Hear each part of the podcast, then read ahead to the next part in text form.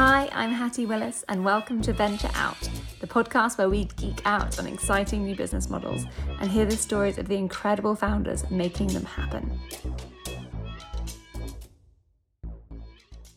So, welcome to this new series interviewing founders who I think are just super cool working on interesting business models. My name is Hattie Willis, and I'm very excited to have Jens here with me today.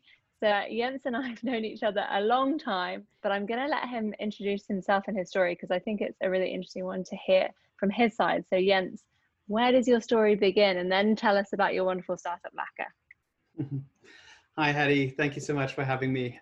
So where we met was at Startup Bootcamp, a startup accelerator network here in Europe. And I started out in Berlin in a program focused more on transportation energy helping out in the scouting and hands-on with the with the entrepreneurs. And apparently it worked out well for me, and I then moved to London for the same company but doing a different program focused on insurance. And obviously you worked in InsurTech as our COO, our leader, and you were overseeing the program that was training loads of startups. But then that wasn't the last time that you worked with Startup Bootcamp in InsurTech because you then left.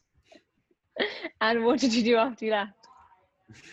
yes, one of the founders who came to us in, in the um, in the InsurTech program was interested in joining it. And we kept talking a little bit. And like for me, it was interesting to see after two years of scouting companies again for what moves the industry, what have something that fundamentally changes the relationship between the user mm. and the and the insurer. And found that with my co-founder Toby and our third musketeer Ben.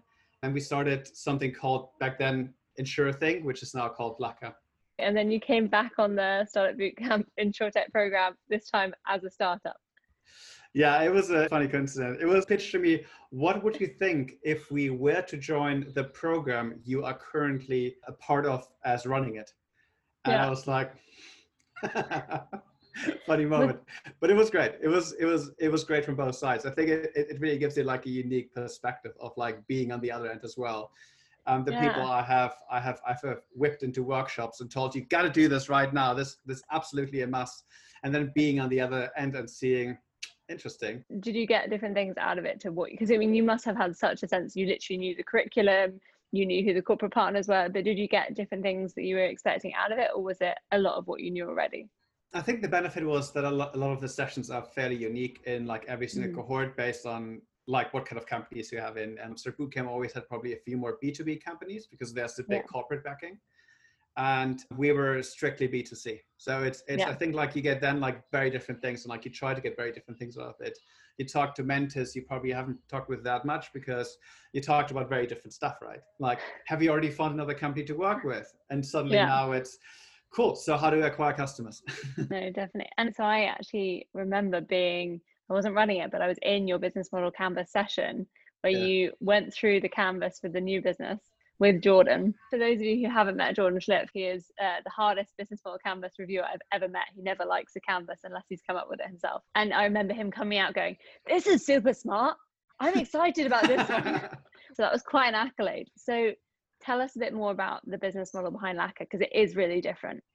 Mm so we are in insurance and effectively the, the business model of insurance is that you charge premiums upfront and you try to price that accurately with the customers so you so you charge them every month or, or every year just a portion of the risk they have.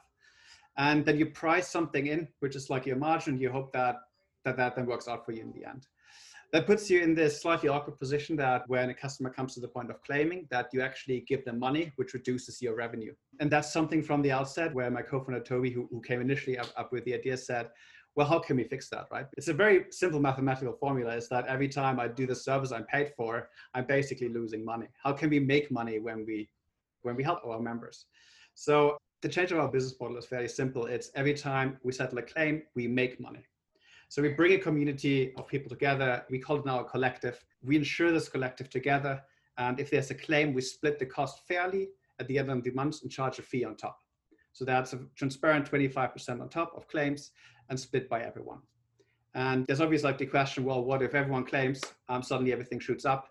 We we lock in a maximum price, and there we use probably somewhat traditional tools, which uh, mm. which are known from from insurance. But it's really if the if everyone behaves better, everyone saves. And there's also like a few interesting moments which you have in terms of like capital requirements how like how do you do this? Because obviously it's, it's not traditional insurance anymore right? Yeah. It's it's uh, it's something different. It's one of those things where you talk quite a lot about disruption but this genuinely disrupts the business model and just goes this is rubbish for customers and it's rubbish for the business. One of the things i think is really interesting with you guys is because to come up with that collective and build that new behavior about shared responsibility you were very specific and targeted in who you served weren't you? It was a very niche customer segment. Yeah. So we started out with the cyclist as a customer insuring bikes. And it's one of those things where you look at it they're like oh that's a niche that's tiny right? If you look at it it's probably bigger than runners. Um, yeah. it's it's like i mean leaving today's world aside right? Because that's yeah. that's that's just insane. It was always a niche which was big enough to actually scale this into a billion dollar company just with Europe.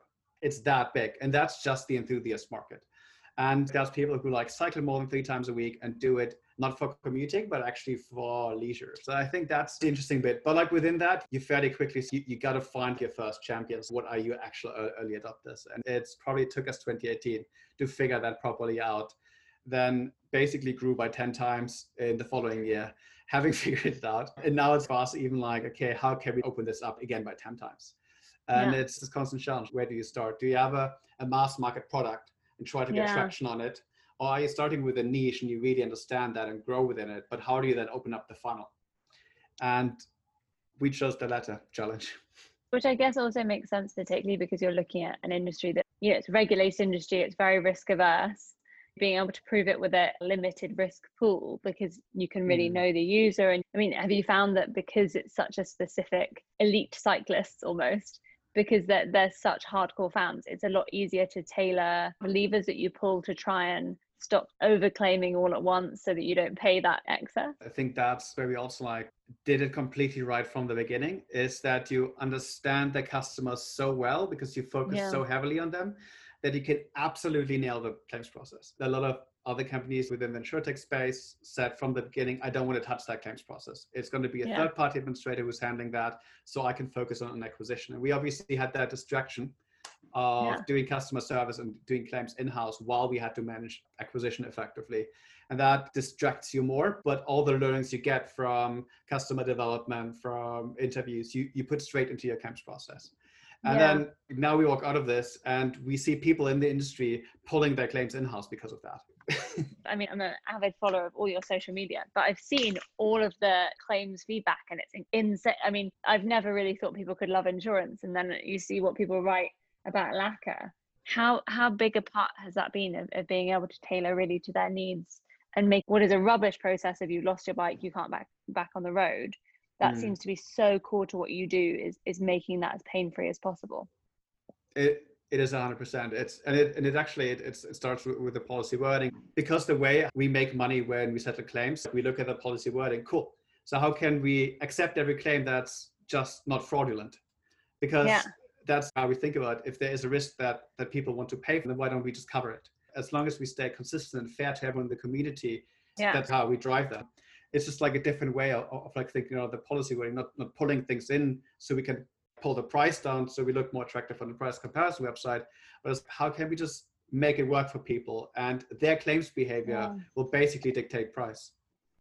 I mean, has it helped you that this is not yet a market that, as far as I'm aware, you can't go on and, and compare this? It's not yet commoditized in the same way that contents insurance is. Yeah, I think it's probably coming right now. And it's like, I don't want to say it's genuinely a bad move towards price comparison website. It has to be really simple products where where the price can be one of the deciding factors of it. Or yeah. or, or for instance, like the the biggest um, example for me is, for instance, travel insurance, right? If you try yeah. to buy travel insurance on a price comparison website, you, you, get shown a price and three values, but what you buy is probably some like 25 covers layered on top of each other, yeah. from losing your passport to having medical, and you have no idea what you're buying at that point. And that's, I think, the the tricky thing. The moment you can really condense a product onto a few metrics, it becomes really interesting.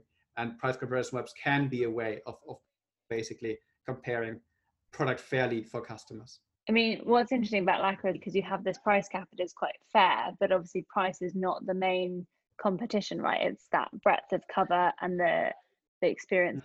I mean it's, it's not always about pricing it's about value right? Um, and if people see value in what they're buying then that's the right thing for them. Fast probably like value is is a lot communicated about how we speak to our customers and they they get a monthly bill they get an overview how we spend the money on like what kind of brands like bikes um, we include what was the nicest bike we have replaced this month. It becomes more of a feeling of, you know, we are kind of together in this, right?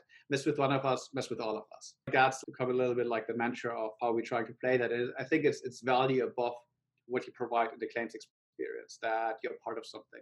I love that. So what would you say are the core competencies for this kind of business model? Because you're covering, as you said, like you've taken claims in house, you've then do a huge amount of content marketing, creating incredible content that that brings this community together outside when they actually have to claim as well. So, what are some of the, the things that you would say really set you apart? There's obviously scalable distribution channels has to be the number one thing for every single business. It is about designing products that really beat everyone else in the market. Whole like product design, customer development aspect is, is super key, and, and a number three is claims for me. I don't think it's something outsourceable at all. And when you say customer development, I think a lot of people have heard the term, they know roughly what it means, just the idea of going and talking to customers and learning what they need. But a lot of people, I think, think it stops when you've got your new product. Is that an approach that you guys take, or how do you view customer development? There's a, I guess like probably a customer development is lived within the product function as every new policy iteration, every new user flow that's rolled out, it has seen some customer interaction before it's then landing with the wider audience. We have a Facebook group where we pitch ideas into collect uh, people for like customer interviews. It's, it's this process of like whatever you build, you integrate your your members, your users into that process, and try to stop things from from getting too far in that product pipeline and just kill them off uh, early enough that's that's probably the biggest thing right? What do we not have to do effectively? I totally agree and i think what's what's really interesting in that as well is because you've got that community who so want to be a part of what you're doing insurers would love you know they have focus groups they pay focus groups but to have like a collective who actually genuinely see themselves as part of that product development that's that's really different. So when it comes to content marketing you guys do a lot one of the coolest things I thought was about a year ago, Strava came out and, and their data was being hacked and it was being used to see where people were stealing bikes. Yeah. And you you guys saw this. It was like big in the industry and you guys saw it and you you came up with something super cool to get your users engaged. It was an interesting movement because it started off actually by um, that you were able to see military bases on Strava because soldiers were, were running around the outer skirts of, of, bases and suddenly like you could see oh this must be a military base in the middle of the desert which you could find on strava right? And it's there's obviously that is that's true for everything right? Every everything you look on strava you you see the start and the end point and based on if you cycle somewhere in the morning and you come back in the evening you can pretty quickly see oh that's probably a commute. So so the bike is probably the whole day at work and it's at home in the evening so when this whole thing came out, we, we basically went in like you can sign in with Strava onto, onto like one of our pages, and we show you where these and endpoints are on the map. And if they're pretty close to, to your home, it probably means that anyone who does something which probably takes two days, three days of dev work, basically exposes everyone's rights, which are shared publicly. So that was that was quite an insightful. Like it actually also made it through Reddit and like a few other forums. And then of course with the guide, um, how, do you fix it? Because you can't fix it in Strava. It's just like yeah. that it wasn't on by default. I love this because there's a great book called Traction by Gabriel Eisenberg, I think. And yeah. he talks about this about seizing these micro opportunities where there's something in the news and being able to move really fast to act on it. And I, I love that you guys are doing that. So, do you have a big team on content marketing? Is it just very agile? How does that piece work? so it's it's um, it's actually interesting because it's, it's actually two streams. I think one is probably growth and product, and one is probably uh, content marketing, and, and, and probably the opportunity we, we had back then is probably more something I would I would call into like product led growth, which is probably more like you, you build a product people can can use. You know, it's like a quiz, it's like a calculator, it's like something people can actually engage with, yeah. but that actually adds value. And content is probably more something like people can consume and transform themselves and learn from. It's like a different focus of those two. And I think probably on content, actually, we have one person writing most of our content. He's amazing. He's a great writer. Um, if you probably go to our blog, you, you will you realize it's all the same name. And the product team is probably more something where we split between one of our growth directors, between myself, our VP marketing, and then and then our engineering team, which is pulled in on a case by case basis. And it's, it's probably interesting. We have a bunch of these things in, in the pipeline where we just want to build these micro products, which are really helpful to any cyclist, mm. not just our customers, and really can can add value to the wider ecosystem. But of course, it's also it's a, it's an amazing acquisition opportunity, right? Because if you're constantly in like a cyclist face, then hopefully the brand sticks. And how important is brand? Because obviously you've rebranded, you were saying, and your brand is, is pretty cool visually, I would say. We'll come in a minute to how you're using your brand visually. But yeah, how important is brand to you guys? So I think we we did two rebrands in, in our lifetime. The first one was from something called Insure Thing to Laka. And yeah. with that also like the color change, a dark green and black and white to to something super bright and, and, and pink. And I think that was probably the first freedom punch saying, yes, we look different. This is amazing. This is not like insurance. And I think that was a really important one when we just like realized like two years down the line, we just got to refine it a little bit more. It just got to look more on point because our customers yeah. are people who wash their bike every time after they cycle. You look at these rusty chain rings, that's typically not our customers there's elements where we have to just look more refined, look a little bit more slick, and that's probably where we then worked with with an amazing company, where we then just like came up with with the new Laka, which looks more refined and is also more probably driving the whole thinking behind the collective cover. And obviously, there is an exciting recent collaboration you've done with another brand, which is genuinely one of the coolest things I think I've seen for an insurance company. So, can you tell us about that? I mean, we we know Rapha for like a long, uh, for like quite a while. Um, some of their former team members are actually with us. Um, their chairman Nick Evans is actually one of our angel investors, so we always mm. had amazing ties with them. But we recently said, like, you know what, with the new rebrand, uh, we really need kit for our team. Like, we need the right cycling clothing from the cycling bib shorts to the jerseys, a cap and socks, and we need the whole lot. And everyone who, who sees on the road, it's like, okay, this is Team Laka. We then realized in that process that actually people say, oh, you know what, I think I would pay for that. That, yeah. that looks pretty cool.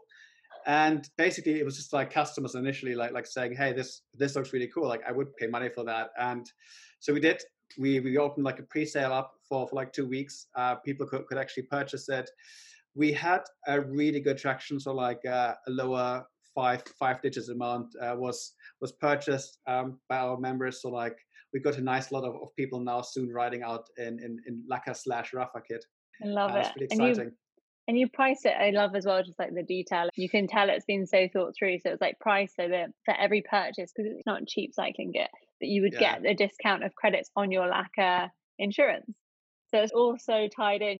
I mean, I won't name an insurer, but I'm certainly not going to be walking around with a t-shirt with my contents insurer's name on it. Even if you're not a cyclist, go and look at Laka's Instagram, their LinkedIn and look at the content that these guys are creating because I genuinely think it's like of all the startups when I used to teach I used to give you guys an example of content marketing that just shows you're still doing customer development you know your customer I mean the fact that you know that they clean their bike after every time they ride you know this is the level of detail that lets you create that lock in and engagement I think I can probably say that we are solidly above the retention of like 85%. I think the interesting thing is also how much option we give people on like like on the way. Uh, effectively, yeah. something we rolled out recently is basically daily pricing, and you can effectively like dip in and out on a daily basis, and we still have better retention than someone who forces an annual contract on you. While having that flexibility, I think it's something really really important for us that that we can still achieve industry leading benchmarks for us, it is about, you know, most of our customers have their two and a half bikes uh, insured on average. And they then potentially add bikes on and off based on if they go on holidays, if they travel, if they have yeah. a friend's bike. And that just gives them the full flexibility. But they could, of course, at any point just leave, at any point just join. It just gives them the maximum flexibility. And there's just no reason not to do it, right? Other than, oh, maybe I just lock them in and they forget. Yeah, yeah, uh, exactly when you see the the business model that still relies on year long contracts, you know that they have a problem where they need you to forget. Yeah, that's amazing. Yeah, it's something interesting. But like we even say, you know, annual contracts. We We are due to launch uh, in the Netherlands pretty soon, and you're talking they're actually about three to five year long contracts, and you and you have it focused on your bike. So if that bike gets stolen, that contract ends, but you already paid for five years in advance. So it's no. it's like new markets also have their own challenges, right? It's an interesting to like basically roll this kind of new product out across many yeah. geographies and fix very unique problems for people what's next for you guys? What are you working on now? What's coming up? The big thing for us is that, I mean, in these times where like people really look for bikes and their way to gain more freedom, get around town while staying safe, it's it's fast really like how do we bring this to not just the enthusiasts, but how do we bring yeah. this to everyone? How do we bring you on your 500 pound pinnacle equally across the city as the 5,000 pounds Pinarello rider? And I think there's obviously there's some really cool products like in, in, development which will help cyclists uniquely in like a city environment and obviously there are also like new modes of transportation, just like scooters and stuff like that, where yeah. there are completely new challenges. Like how do you price this? Um, how do you not just insure the scooter because that's probably not super interesting, but how do you insure yourself? And yeah. we did a first step where we where, where we launched like a recovery focused product just for you as a cyclist, where you basically we don't just give you cash after you broke your leg.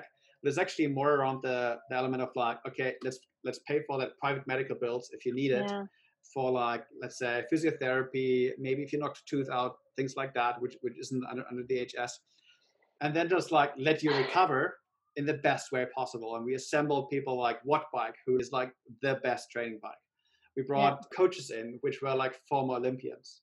It's all of this team which is almost like there to help you recover as an athlete and bring this kind of almost like super r&d type level recovery down to like the city dweller and how can we make them if they if they break their leg how can we get them still to work right how can we still yeah. make sure that they that they can cook at home care for their family do their chores clean the house whatever it takes it's not just about throwing cash at them settling the claim but it's about how can we make their life recovering so much more better I mean, amazing. I'm I'm a future customer because, as you mentioned, although I didn't pay full price, I did find mine secondhand, and I had a nightmare actually when I bought my bike because not only is the process of trying to buy a bike stressful in COVID, I think I spent two hours trying to check with my contents insurer if I could add the bike.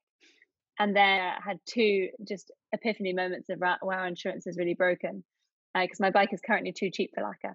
But um, but one was they said, okay, that'll be twenty pounds to add it on, and we have to tell you nineteen pounds of that is admin fee, and one pound is the cover. I literally said, you've got to be joking me.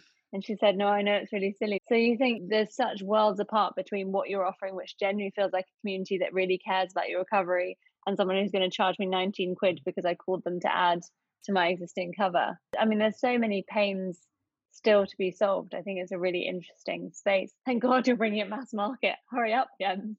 We'll do I, our I, uh, best. Uh, thank you so much. I think those are the main questions, but obviously if anyone has more, I'm sure we can ask Jens at a future time. But mm-hmm. thank you so much. I, it's been amazing. I genuinely think Laka has really, really flipped insurance on its head, and the detail that comes out of customer development, really knowing your customer for me is just what, what's driven the model. And if you dig into it, it just shows so clearly that you know them better than any other insurer. So I love it. Thank you so much, Jens, and uh, good luck with Netherlands. Thank you so much. Thanks for listening, and if you enjoyed this week's episode, please make sure to check back with us next week when I'll be interviewing Matt Meeker, founder of Meetup and Bark.